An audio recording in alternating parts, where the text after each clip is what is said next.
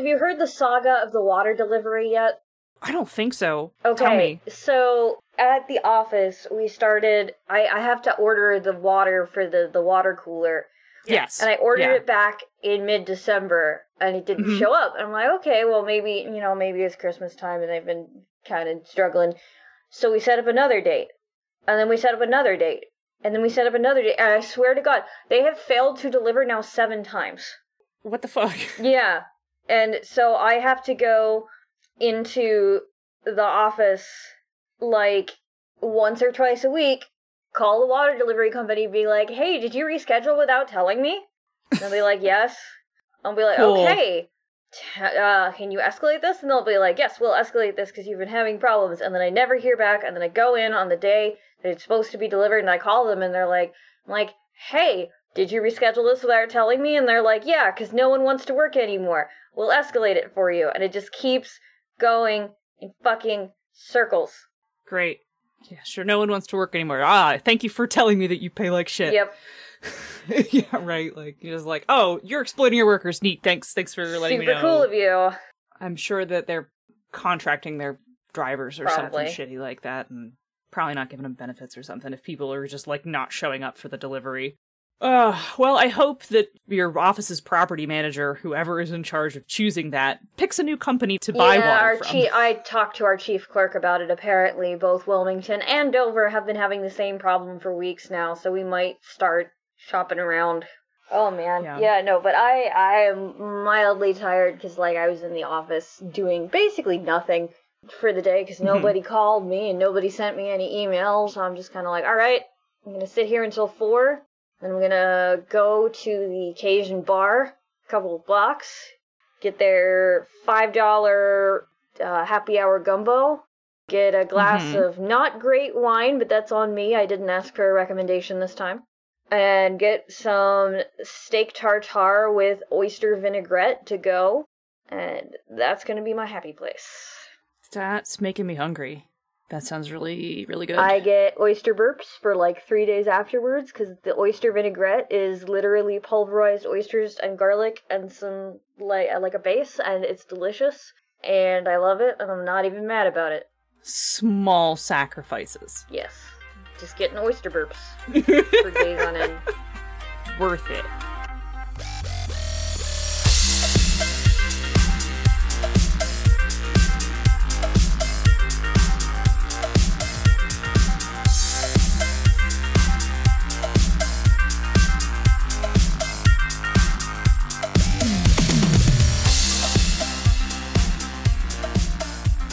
Welcome to Bonus Experience.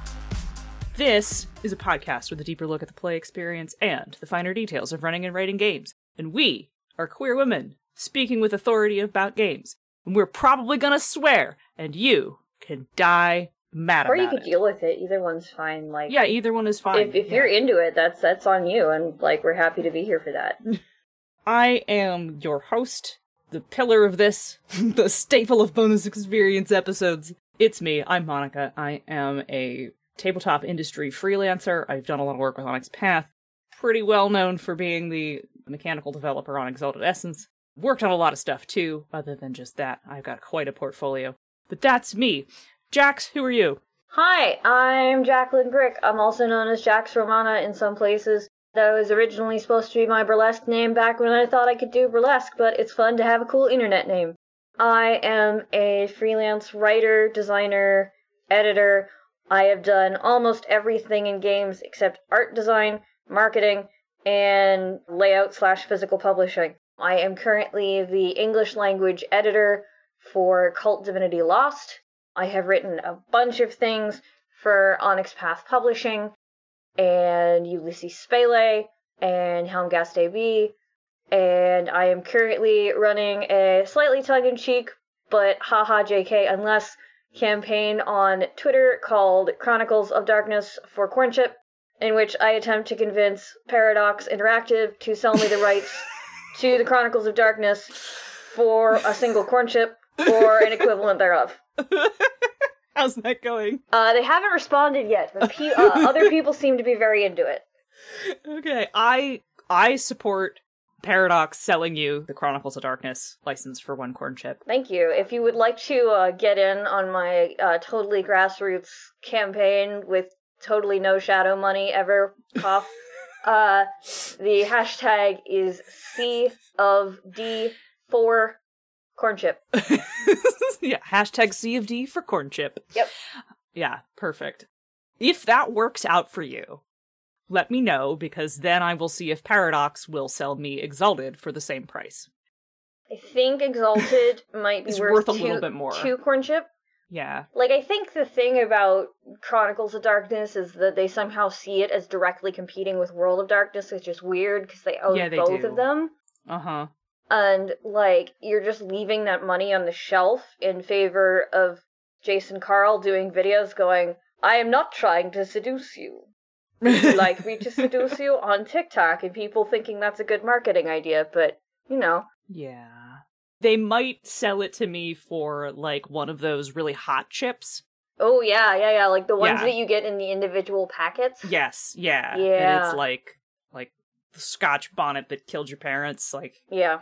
Yeah, it's like, yeah, they would be like, okay, you have to eat the spicy corn chip, and then we'll sell it to you. I have to prepare for that. My time has come. Marvelous. So tonight we're going to talk about Jax's area of expertise, which is LARP and LARP design. And since this is, of course, a BXP episode, we aren't just going to do some one-on-one. We are going to start there for everyone in our audience who may or may not be familiar with the thing, and also for my own personal curiosity. So to kick it off, let's talk about the types of LARP. I know that there's a lot of them. Here's my limited experience. I know that there's, like, a lot of different kinds. I don't really know the difference or what those are, so if you could enlighten me and our audience, that would be amazing. I would love to. So, first I would like to start with LARP is a medium, much like tabletop games. I see a lot of people coming to LARP from tabletop games being like, oh my god, I have never LARPed before, and thinking that LARP is just, like, 1 or 2 things. Like, mm-hmm. Right? Like, oh yeah, I know all the kinds of LARP. I know Nordic. I know Vampire. I know Boffer. And, like, I made a stupid joke recently that those are the 3 genders of LARP, much like D&D and Pathfinder are the 2 genders of tabletop.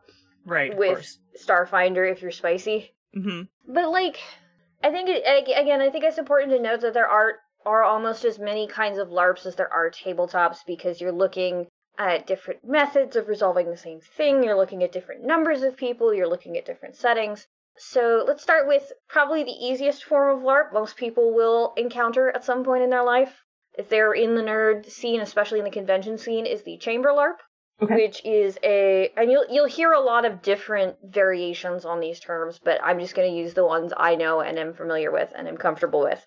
So a chamber LARP is a game that usually takes place at a convention or at a college or something that takes place between 2 and 8 hours, has between 5 and 30 people, and involves a lot of theater of the mind. People might costume, but you're not usually going to get, like, big special effects.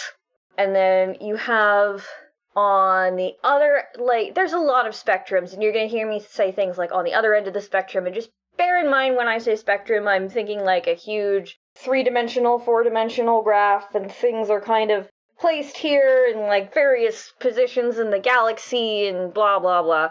On what we might consider another end of the spectrum, you have your big blockbuster-style LARPs, which take place over a weekend or even a week, right? And those can cost upwards of over $1,000, whereas a chamber LARP might only cost beer and pizza money. And, you know, these are high production value, high costuming requirements. Maybe people have their sheets handed to them instead of creating their characters.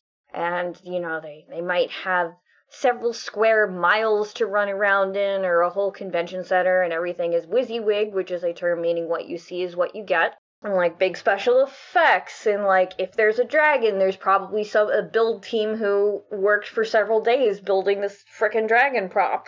Or if you're going into caves, you might actually have a series of, like, either natural or artificial caves set up, and there's a whole bunch of stuff in between as well. One of the things I've really enjoyed recently are Airbnb LARPs, which are sort of on the smaller end of things, but with slightly higher production values and usually with a curated audience. Okay. I'm really curious about that. Okay.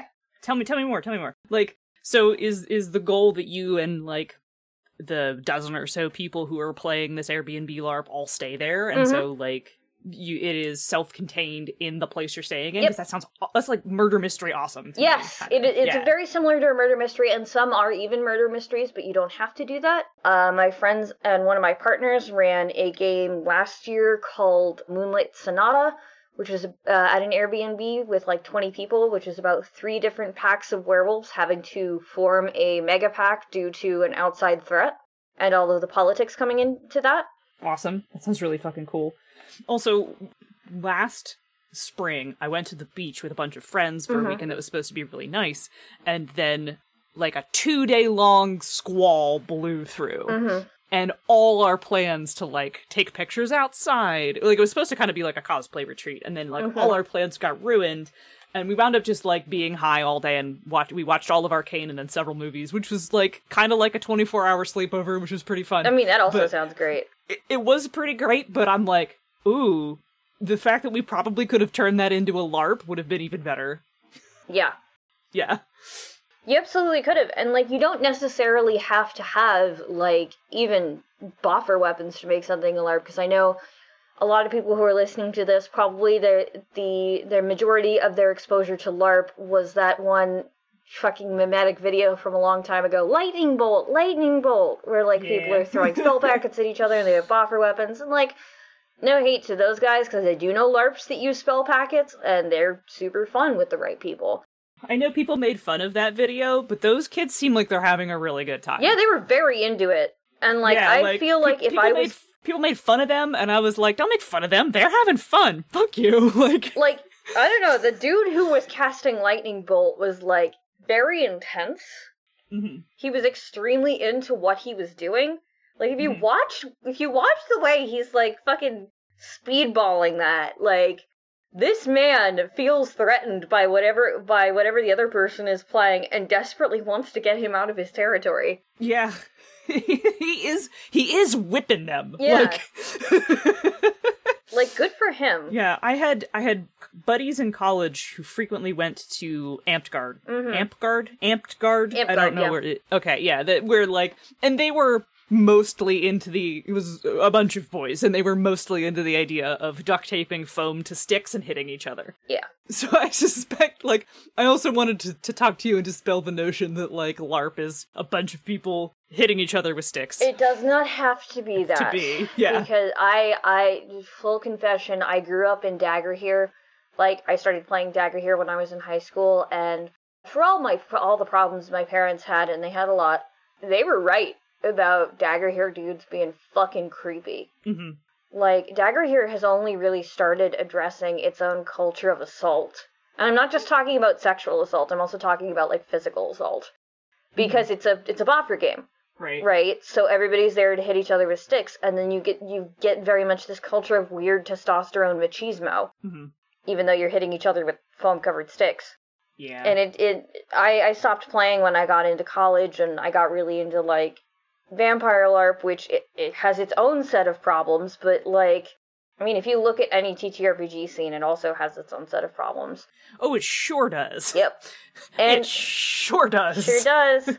And something interesting I've noticed is, like, people try really hard to understand what LARPing, like, overthinking what LARPing is. I had a conversation with a friend of mine recently who was like, yeah, so I know you and my other friend do LARP.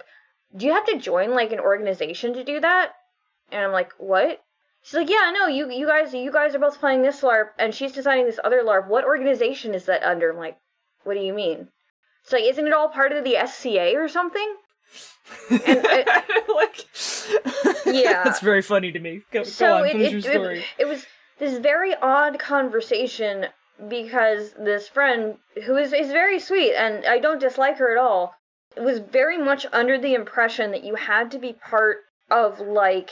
a guild or something in order to LARP, because all of LARP was part of one organization. Like, it was all one activity as opposed to being a medium of activities. Big all tabletop RPGs are D&D energy. Yeah.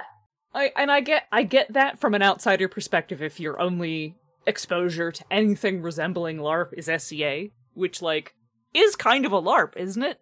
Yeah, it is. They would hate it if you said that. Oh, they wouldn't like that if you said that, but, like, come on, guys. Yeah. But, so, did we talk about Nordic LARP at all? Because I know that's a thing. Sorry. So, Nordic LARP is the third gender of LARP after Boffer and Vampire. All right. And what Nordic LARP is supposed to mean is LARP based off of principles set down during 1 year of Knutepunkt, which is a Danish LARPCon. Okay. What it actually means is nothing. Okay. I wrote a rant about this because people are like, oh, Jax, your LARPs are Nordic. And I'm like, no, they're not. If you want to call them any specific marketing term, it's American Freeform. But there's this idea that if a LARP is supposed to be, like, highbrow, it's Nordic. Which even then it changes, because, like, I've seen it used to mean everything from high immersion blockbuster game to intimate chamber game to Jeep form mixed media, and Jeep form is a whole other thing that I can get into. What on earth is Jeep form? So Jeep form, ironically, was actually conceived in response to the idea of Nordic LARP, but a bunch of people are like, oh yeah, it was created in the Nordic countries, so therefore Jeep form is Nordic LARP, ignoring the fact that Jeep form, which is actually a mix of tabletop and LARP conventions. Okay. And is deliberately meant to use theater of the mind, as well as people discussing things around a table, was deliberately conceived in response to the Knutepunkt Nordic principles. Okay. So, Nordic LARP has, in my experience, been used to refer to everything from high immersion blockbuster games, to intimate chamber games, to Jeep form mixed media, to there are no numbers in my game, to high emotions personal stakes, to game I don't want people I don't like to play, to you wouldn't understand it, it's art. Like, it doesn't mean anything. Okay. And it perpetuates this weird dichotomy wherein there is American LARP and Nordic LARP, and American LARP is, we're just gonna hit each other with sticks and use numbers, and Nordic LARP is, we're gonna cry on each other and have feelings, which doesn't actually make any sense, given there's been a strong tradition of feelsy American LARPs mostly coming out of New England, and there is actually a really strong tradition of specifically Warhammer Fantasy LARPs and other, like, big, you know, grimdark, combat-heavy LARPs coming out of the Nordic countries. And it also doesn't leave any room for example, North African LARPs, other European LARPs, Palestinian LARPs, which are very interesting. The budding growth of mall LARPs in China, where, like, actual mall storefronts are set up to be, like, little hour or two long LARPs that you can actually pay to play. Oh, that's neat. Mm-hmm. That's really cool. I didn't even know that existed. Yeah, I didn't know it existed until I went to China. Well, you know, there's only two places in the world, America and Europe, right? Oh, it's only America and Sweden. Sorry, I have to inform you sorry. That. Those are... Sorry to everywhere else, especially Canada, but those are the only two places that exist. Yep. And we have Florida, so who's really winning? Right. That's really interesting. I genuinely didn't know there were this many types of LARP. I mean, I'm not surprised to learn this, because you know me, I'm a tabletop industry person. I know that there's a million different types of games, like tabletop games, so of course there's a million different permutations of LARP. And, like, it's really been kind of one of my blind spots as a person who really values kind of being a game polymath. Like, I'm really interested and invested in knowing a lot about different kinds of games and how they're made and all the principles that go into it. So I really want to talk to you about what sort of things LARP design does, like what sort of things do the games present. And we'll just use the word mechanics, because I know people tend to shy away from that word by meaning numbers, but it doesn't mean numbers. It means the things that make your game go. Yeah, no, I would absolutely go with mechanics. I've also seen meta techniques used as a term, which, whatever. Which just sounds like a way to say mechanics without trying to say mechanics. Yes. So tell me about LARP mechanics, LARP design choices, because this is the thing that I'm deeply curious about. And you are someone who I know has written several, so please take the floor. Tell me about it. This is like asking me, hey, so I've never played a game other than D&D. Tell me about the mechanics of every other game. Yeah, fair. How about focusing on things that you've done? Actually, let me tell you about some fun mechanics I really like. Yeah, that works. Okay, so we'll start. Because that's what I would do if someone asked me literally that question. I'd be like, here's a list of my favorites. Let's do that. I love that. Yeah. I just didn't want to go into a list of my favorites and then be like, these are the only LARP mechanics. No. That's fine. Tell me about your favorites, because I'm clueless. Tell me. So one of my favorite ever mechanics is the torture mechanic from Dreaming the Devil by Dymphnikoi. Okay. And something to know about me is that I really, really hate torture in games. Okay. I think it is super sensationalistic. I think it's done incredibly exploitatively. I know there was a manual put out a couple of years ago for how to simulate torture in games, and I was not a fan of that. Mm-hmm. But the way it's done in Dreaming the Devil is actually a three-person LARP. Okay. But the torture mechanic is more widely applicable than just the LARP, and I think it is so beautifully and elegantly done. Because the three people in the LARP are the accused, the inquisitor, and the villager who represents sort of the will of the village. It's about the witch hunts in the early modern period. Okay. And the person who gets to decide when the accused is tortured is not actually the inquisitor, it's the villager. Okay. Because the idea is that public opinion decides when you are the sort of person who can be tortured. Right. Okay. And in order to torture the person, you do not describe it, you do not engage with it, you do not describe the aftermath, you simply break a stick. Mm-hmm. And, like, you can break it at any time. You have 9 sticks. You can break it at any time. Okay. And if you break all 9 sticks before the end of the 3 acts, the person dies under torture. But the idea is that torture is this sudden break in the game. Like, it's this sudden, horrible, just moment. Right. And then afterwards, the accused does not describe what happened to them, does not, say what they look like or whatever, but they have to answer all of the questions the Inquisitor puts to them, how they think the Inquisitor wants those questions asked. Or answered, rather. Not truthfully, in terror, obviously, but not truthfully and not... like, fuck you, dude, but, like, in the way they think the Inquisitor wants to hear it. Right. And it's just this incredibly elegant mechanic that I think actually really captures the effects of torture without sensationalizing it. Yeah, I think I have not played that at all, but from your description, you were like, and then you have to answer the way they want to, and I was like, oh, the way torture works. Yeah. Yeah. And I really love that because I've seen a lot of games that have a torturer class or subclass, and it is not done well. Mm-mm. It's like, you perform a vivisection on this person, and they have to answer all of your questions truthfully, blah, blah, no, shut up. Yeah, that's not how that works. So that's one really compelling example. Do you have some more? Yes, I do. To pull from tabletop, I actually really love the Amber Diceless system just for LARPing. Yeah, I have a copy of it. It belongs to H. I read the sort of the basic resolution and was kind of like, I don't know that this works for a tabletop RPG. But when you say a LARP, I'm like, oh, actually. At that point, you're just comparing numbers. And it's super quick, super easy, works great for a lot of settings. Works really well for Amber because in the fiction of the Amber universe, there are people who are lucky and there are people who are skilled. And, like, the way you spend your points determines, like, if you're sort of a generalist or if, you're probably not gonna... You're probably not gonna do well in most things against other Amberites, but you'll do fine in, like, human society or other societies.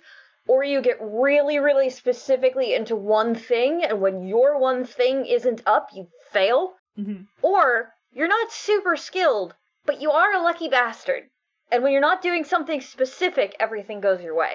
Interesting. And I Honestly, I would really love to run a Delta Green LARP with Amber Diceless specifically, because Delta Green is A, my hyperfocus in tabletops right now, and B, is a D100 roll under system.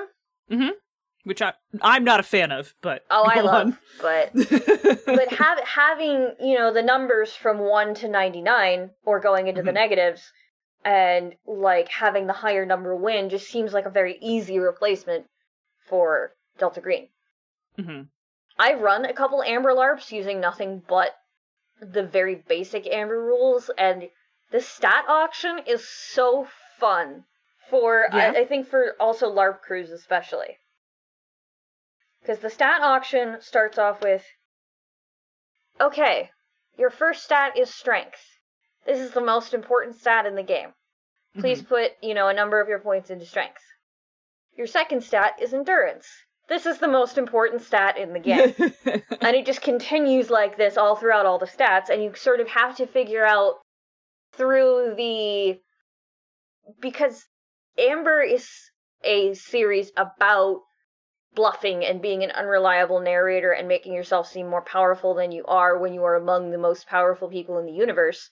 Mm-hmm. The stat auction actually involves a certain amount of LARPing and being like, you know, oh, you know, better spend your points on this. It's really important. Better spend your points on this. Can't live without it. And I think that's really charming.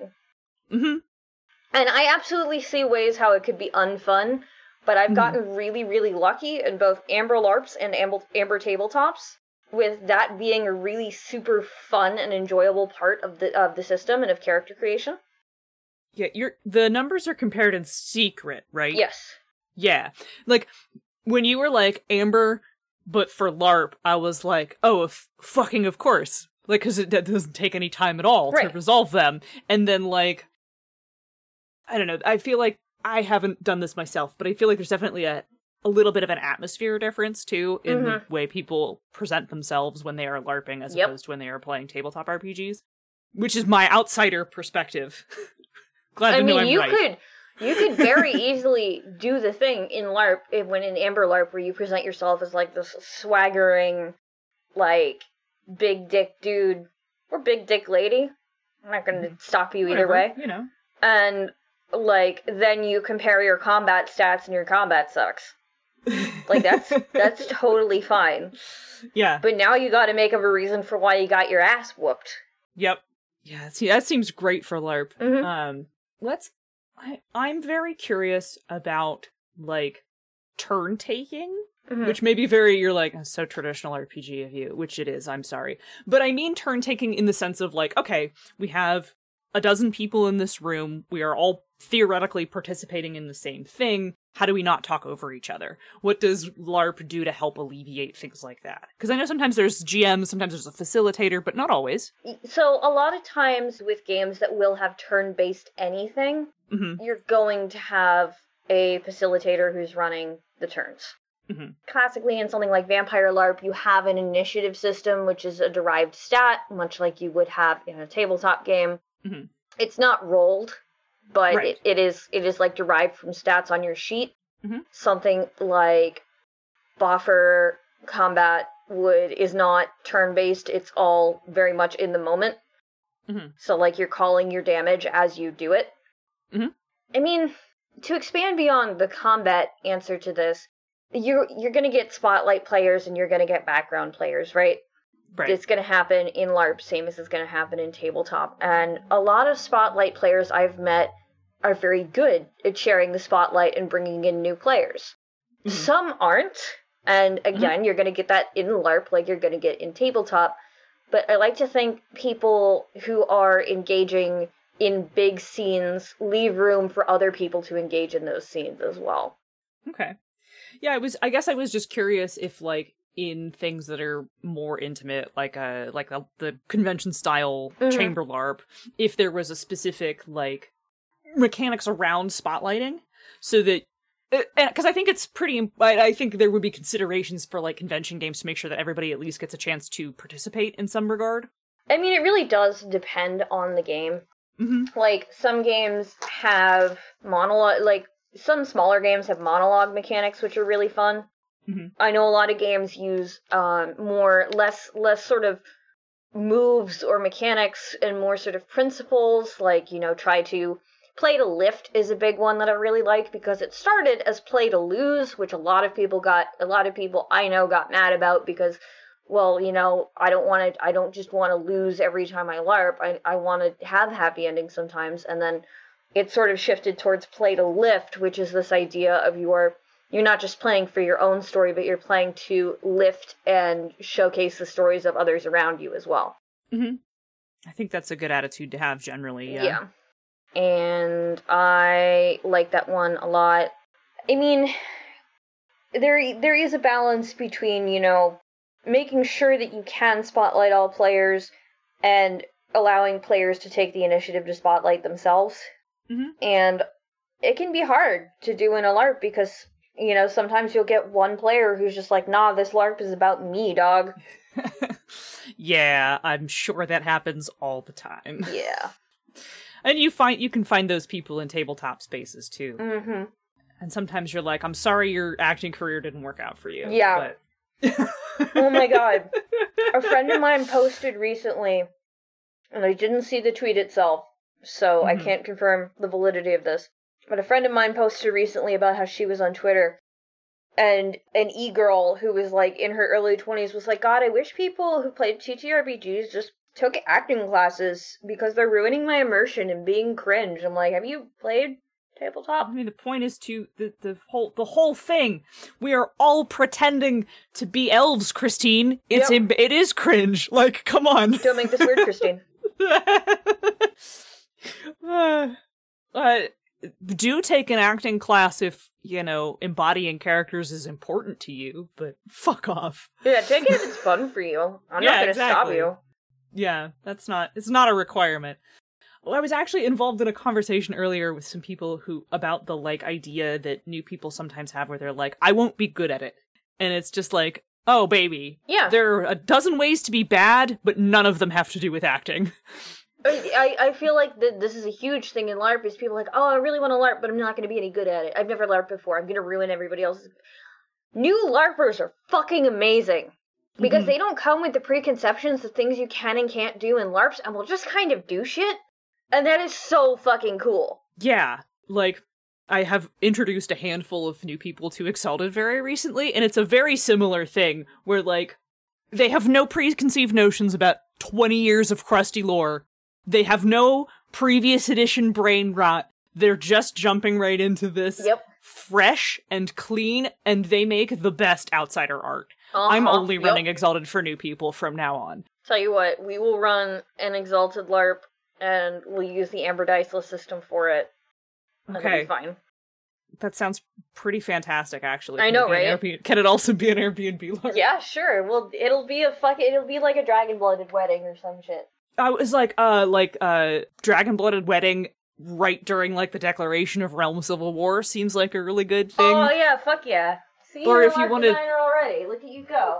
Or if you want to, like, go even more ham, like, if you want to be really fucking sad about it, you could do a, like, this is the calibration party where you all die at the end. No! See, here's the thing about LARPing, right? Is a lot of LARPs, when you boil it down to it, ask, what if you were just a little guy? Mm-hmm. What if you were a little guy? Because not all of the LARP is going to be, like, the hard decision you're making, or, you know, the big quest you're on. There's going to be downtime. There's going to be character vibing. There's going to be stuff. There's going to be time where you're in character, and maybe you're, I don't know, baking bread, or eating soup, or singing Journey in a bar, which is what I did at a Changeling LARP this weekend. Like, you get to explore your character in a way that's really only bounded by the time constraints. Mm-hmm. Like, you do not have to Fellowship of the Ring it. And even then, Fellowship of the Ring has its own little domestic scenes. It sure does. Like, you want to know what a cool Airbnb LARP would be, is, like, you have, I don't know, the Yozi reborn in the modern day, but into human bodies. Oh my god, that would be great. Yeah. When you write that, sign me, call me. I will. I'm coming over. We're playing that. I will drink 7 cups of coffee and become a Dorjan for real. I love Outer Jan. I love her so much. My favorite is, of course, Kimbri, because no one will convince me that the Sea That Marched Against the Flame is not a 1980s Valley Girl writ large. And you were the one who let me do the Lintha, so that's partially your fault. I mean, is it though? Like, I guess it is. Oh my god, my name is Kimbri. I have this amazing family in creation. Have you met my really hot cousin Dukansa? I think you'd really like him. He's so mature for his age. Fuck. So, before... Johnny Depp could never. Before we come up on time, I would love to give you an opportunity to just excitedly gush about a LARP thing you've written. You know, you can talk about the favorite one of your catalog, or something you've done recently, or, like, just tell me something cool about the games you've written, like how they work, that sort of thing. I really want to know. Oh, boy. Okay. So, last November of 2022, I ran a game called Project Sparrow. This was actually an internet LARP, so it was all in real time, but it was on Discord. Okay. And it was set in the world of the Silt Verses, which, for those of your listeners who don't know, is a folk horror audio drama about gods and the people who worship them. And as you get more into the plot of the Silt Verses, you start realizing that while the gods are these very real, very feral, and hungry things in the fiction, they're basically a metaphor for destructive consuming systems. Okay. So, like, you have a goddess of electricity who has human sacrifices at her power stations, and you have a god of the river who sometimes takes humans during storms, and you have a god of transportation who people need to be welded into its trains in order to make it go, and you have a god of building, and people need to be set into the foundation of a building in order to cause the building to stand up straight. And are you seeing a pattern here? Oh, yes, absolutely. So, one of the things in the history of the Silt Verses is something called the Imago War, which is a war between these two nations using propaganda gods. Propaganda gods were just a sentence in the first season.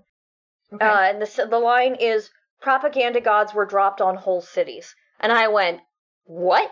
And I asked the writers, and I'm like, what is this? And they're like, oh yeah, it was just sort of a throwaway. We were thinking about, like, Monty Python's The Killing Joke, or the, not The Killing Joke, that's the Batman thing, but you know the one I'm talking about, the Monty Python sketch where the joke is so funny that it causes people to explode. People to die, yes. And then they actually expanded on it in great detail in their backstory material in season 2, where the propaganda gods are gods of other things that are captured, brainwashed, and turned into weapons of war that are then deployed in order to change people's perceptions, worship, and, like, methods of interacting with the world. Okay. So, like, one of the propaganda gods that was dropped, Lady Cerulean, was dropped as a series of leaflets that caused people to float into the sky until they asphyxiated. Okay. Horrifying. Yeah, stuff like that. But some would also, you know, cause riots. Some would cause people to walk into the ocean. Just, it would cause horrible destructive things. Right. But would also, some could also, like, change a sense of time or implant a memory that never happened. So the LARP Project Sparrow was about the people developing and deploying these gods. All right. And since it was on Discord, we decided that what was happening is everyone was siloed in their own apartment using this flimsy intranet, because the game is set during vaguely 1940s-ish technology, set up by the saints. Saints are humans that were changed by a god. And they could only communicate to each other through this very flimsy intranet, because if they were face-to-face, they risked mimetic poisoning from these gods that they were working with. Mm-hmm. So it was 48 hours over a weekend. We had guest voice actors from the podcast come do like special like interviews, like they would interview the players, or like there were bits of recordings from them in the library, or they would do special events. And that was probably the coolest fucking part of that LARP, was being able to incorporate the audio drama medium into a LARP set in the world of an audio drama. Yeah, that's really fucking cool. And, like, there's so much you can do with LARP that I think is really mitigated by the idea of, like, oh, yeah, LARP is all, I don't know, LARP is all Boffer or Vampire or Nordic, or LARP is all Cthulhu, because there's actually a pretty heavy section of Cthulhu LARPs as well. Mm-hmm. And I think a lot of people restrict themselves by thinking, oh, yeah, it's just, you're gonna go put on a funny costume and say magic spells, and I would really love for more people to kind of get into it and explore it, because if I was gonna say anything about LARP, I would say the reason I love it is because it's a low-stakes environment for high-stakes emotions. Yeah, I also feel like people get all up on their high horses about accessibility, too, and, like, this sounds incredibly accessible. Like, you don't really have something, you don't have a 800-page rulebook you have to read. Doesn't sound like there's a ton of math. Doesn't sound like there's a ton of reading. It's just It does depend on the LARP, and not all LARPs are going to be accessible to all people, just like all games are not going to be accessible. Just like all games are not accessible to all people, yeah. Because conflicting accessibility needs is a huge thing, and I think we in accessibility discourse would do well to remember that. Because you're welcome to say, oh, this thing is not accessible for me, but there are a lot of, like, intrinsically conflicting accessibility needs, and that's not a moral issue. Yeah. And I think people forget that a lot, and, like, that's me on my little high horse. So before we close out, we're going to develop an exalted LARP. Okay. All right, you tell me what scenario we're going to run, because we did pitch some very cool scenarios here. Okay. And you can, like, pick one from that scenario, or you can come up with one you'd rather do. I mean, I ran so much second edition in my college days, and then my immediate post-college days where I was living with friends and barely making ends meet in my early 20s, just playing Exalted constantly. I played so much second edition, I ran out of ideas. But the game I never got to play was the calibration game where everyone dies at the end. Okay. You're all first-age solars. Maybe you are bad people, maybe you're not. Okay. Because good and bad people died equally there. Mm, true. And you have to, like, make amends with the end of your life. And I think I wanted to see people do things like rail against that and be horrible to the last minute, or to, like, play the tragic victim who, you know, doesn't deserve any of this. Maybe they're young and they got caught up in this, or, like, someone who, you know, is now full of regret because maybe they should have pushed back against their worst peers but didn't. And, like, I kind of just want to see all those characters. I just kind of want to shake up that can and let it go. I love that.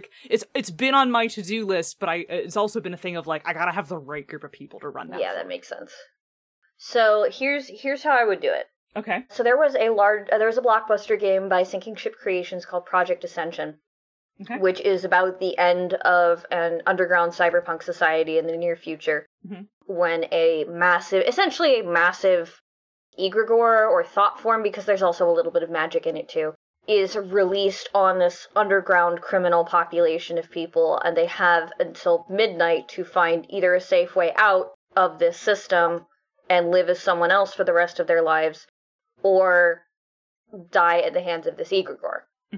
And, like, you never actually see the violence, because the end of the game is when the egregore comes into the bar. Right. But something I'm sort of thinking of is taking that sense of time, right? But also mixing in a mechanic from 10 Candles. Okay. Because you're solars, right? Right. So you have the candles in a circle on a table in the main play space somewhere. And the candles start going out, and, like, you have this ring of candles to keep looking at to know how much time you have left. Yeah, that would be really cool. I would almost like to see it not be done with candles. Okay. Because candles are, I mean, like, I understand the thematics of the 10 Candles, right? but candles are cozy, and they produce a small amount of light. Uh-huh. Let's get every, like, naked light.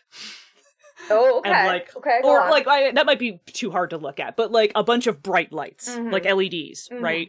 Unnatural bright light. Okay. To the point where, and, like, put it in the common area, to the point where, like, it's making that area maybe almost even uncomfortable to be in, because mm-hmm. we're doing a solar metaphor here. And you switch them off, and progressively the room will become more comfortable to be in, physically. I like that a lot. Also darker and darker and darker. Like, because... in 10 Candles, that the candles are also sort of like the metaphor. You blow it out. There's like a lot of feeling there, right? See, you're a LARP designer now. Congratulations. Yeah, apparently I am. And we are not blowing out the candle of a mortal life. We are the solar exalted in the peak of their power and corruption being eliminated. Yep. It can't be a candle. It has to be bigger, brighter, and worse than that. Uh-huh. Love that. See, like, glad to know I got LARP design chops. You got a LARP design chop. See, like, so, like, tabletop, like, it's very easy to argue that tabletop design is like, you gotta do the math, and you gotta balance it out, and you gotta do all this. So much of it is vibes. Yeah. Right? You only have to do that if you want that to be part of your game. Yeah. Yeah. And, like, something that I think a lot of tabletop players would get out of LARP is if they realized that a lot, not all, but a lot of those vibes very easily carry over into LARPing. Yeah, that's I think that's an important takeaway, and I think that's a great point to wrap on. LARP, I have to What if you were just a little guy, but you had vibes? What if you were a little guy with vibes? Yeah. And the vibes were tragic. That's right. I have to do our ad read.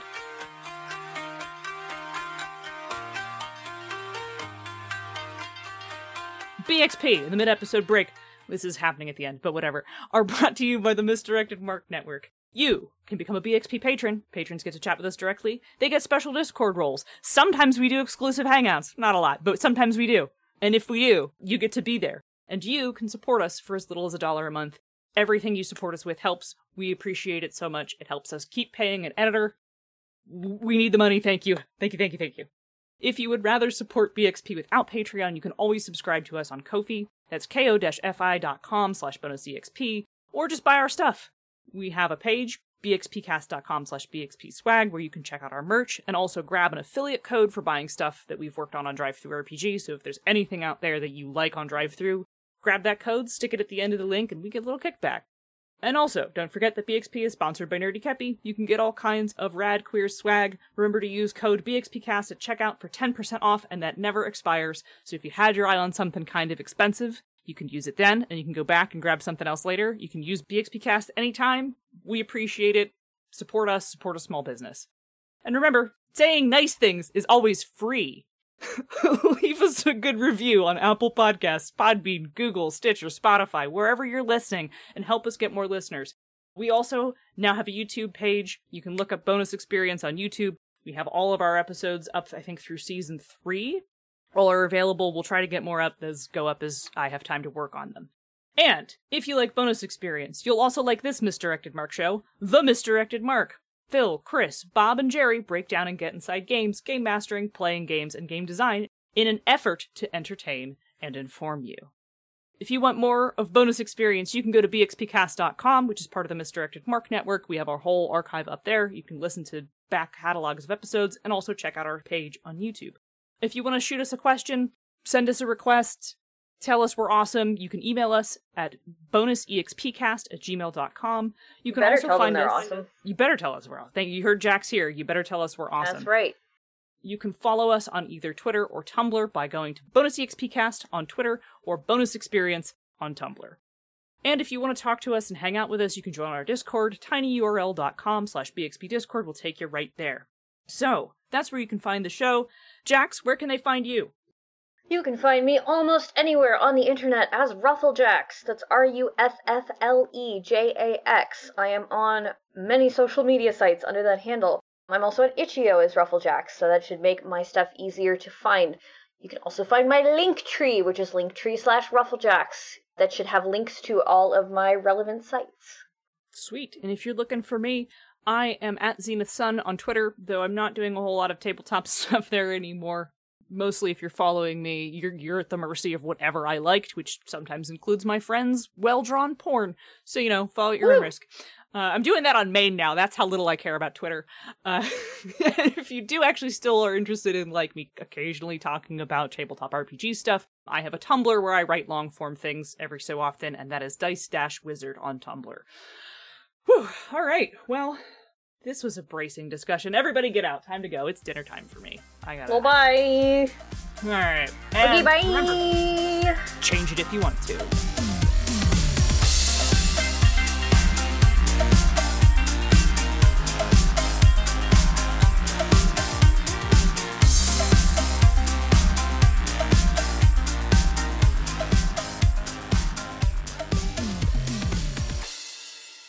Do I have to do this?